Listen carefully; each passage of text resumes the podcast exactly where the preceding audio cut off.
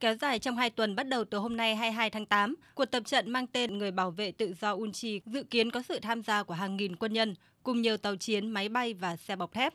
Mỹ và Hàn Quốc đều khẳng định các cuộc tập trận là nhằm nâng cao khả năng tác chiến và phòng thủ của quân đội, trong đó có đối phó với nguy cơ một cuộc tấn công từ Triều Tiên.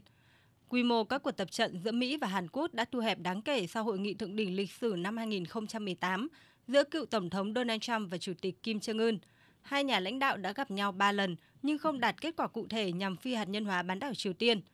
Mỹ, Nhật Bản và Hàn Quốc thời gian qua đã gia tăng cảnh báo về khả năng Triều Tiên tiến hành thử hạt nhân đầu tiên kể từ năm 2017. Tổng thống Hàn Quốc Yoon suk yeol nhấn mạnh. 남북 정상 간의 이런 대화나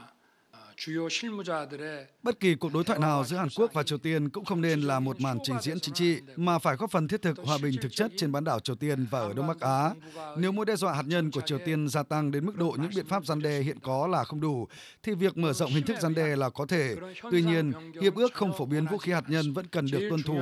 và Hàn Quốc sẽ tuân thủ điều đó đến cùng. Nhậm chức hồi tháng 5 vừa qua, Tổng thống Yoon suk yeol theo đường lối bảo thủ đã cam kết nối lại các cuộc tập trận chung quy mô lớn với Mỹ. Văn phòng của ông hồi tháng trước cho biết, hai đồng minh sẽ khôi phục các cuộc diễn tập kịch bản chiến tranh trực tiếp trên bộ, trên biển và trên không, thay vì chỉ tập trung vào huấn luyện, mô phỏng trên máy tính như nhiều năm qua.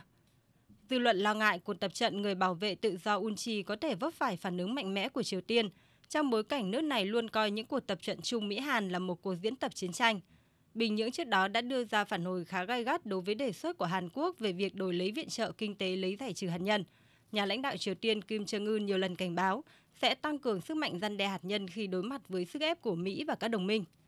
Cuộc tập trận đặc biệt trở nên thu hút sự chú ý sau chuyến thăm Đài Loan, Trung Quốc mới đây của Chủ tịch Hạ viện Mỹ Nancy Pelosi. Thời báo Hoàn Cầu của Trung Quốc dẫn lời các chuyên gia nhận định sự kiện không chỉ nhằm vào Triều Tiên mà còn là sự khẳng định đối với chiến lược của Mỹ tại châu Á Thái Bình Dương cũng như sự hiện diện tăng cường của nước này tại khu vực. Chính vì thế trong cuộc tập trận, Mỹ có thể sẽ triển khai nhiều vũ khí chiến lược hơn, chẳng hạn như tàu sân bay và máy bay ném bom chiến lược. Giới chức tại Trung Quốc cũng nhiều lần cảnh báo các cuộc tập trận có thể làm leo thang hơn nữa căng thẳng ở bán đảo Triều Tiên với những ảnh hưởng không chỉ đối với hòa bình và ổn định của Đông Bắc Á mà toàn châu Á.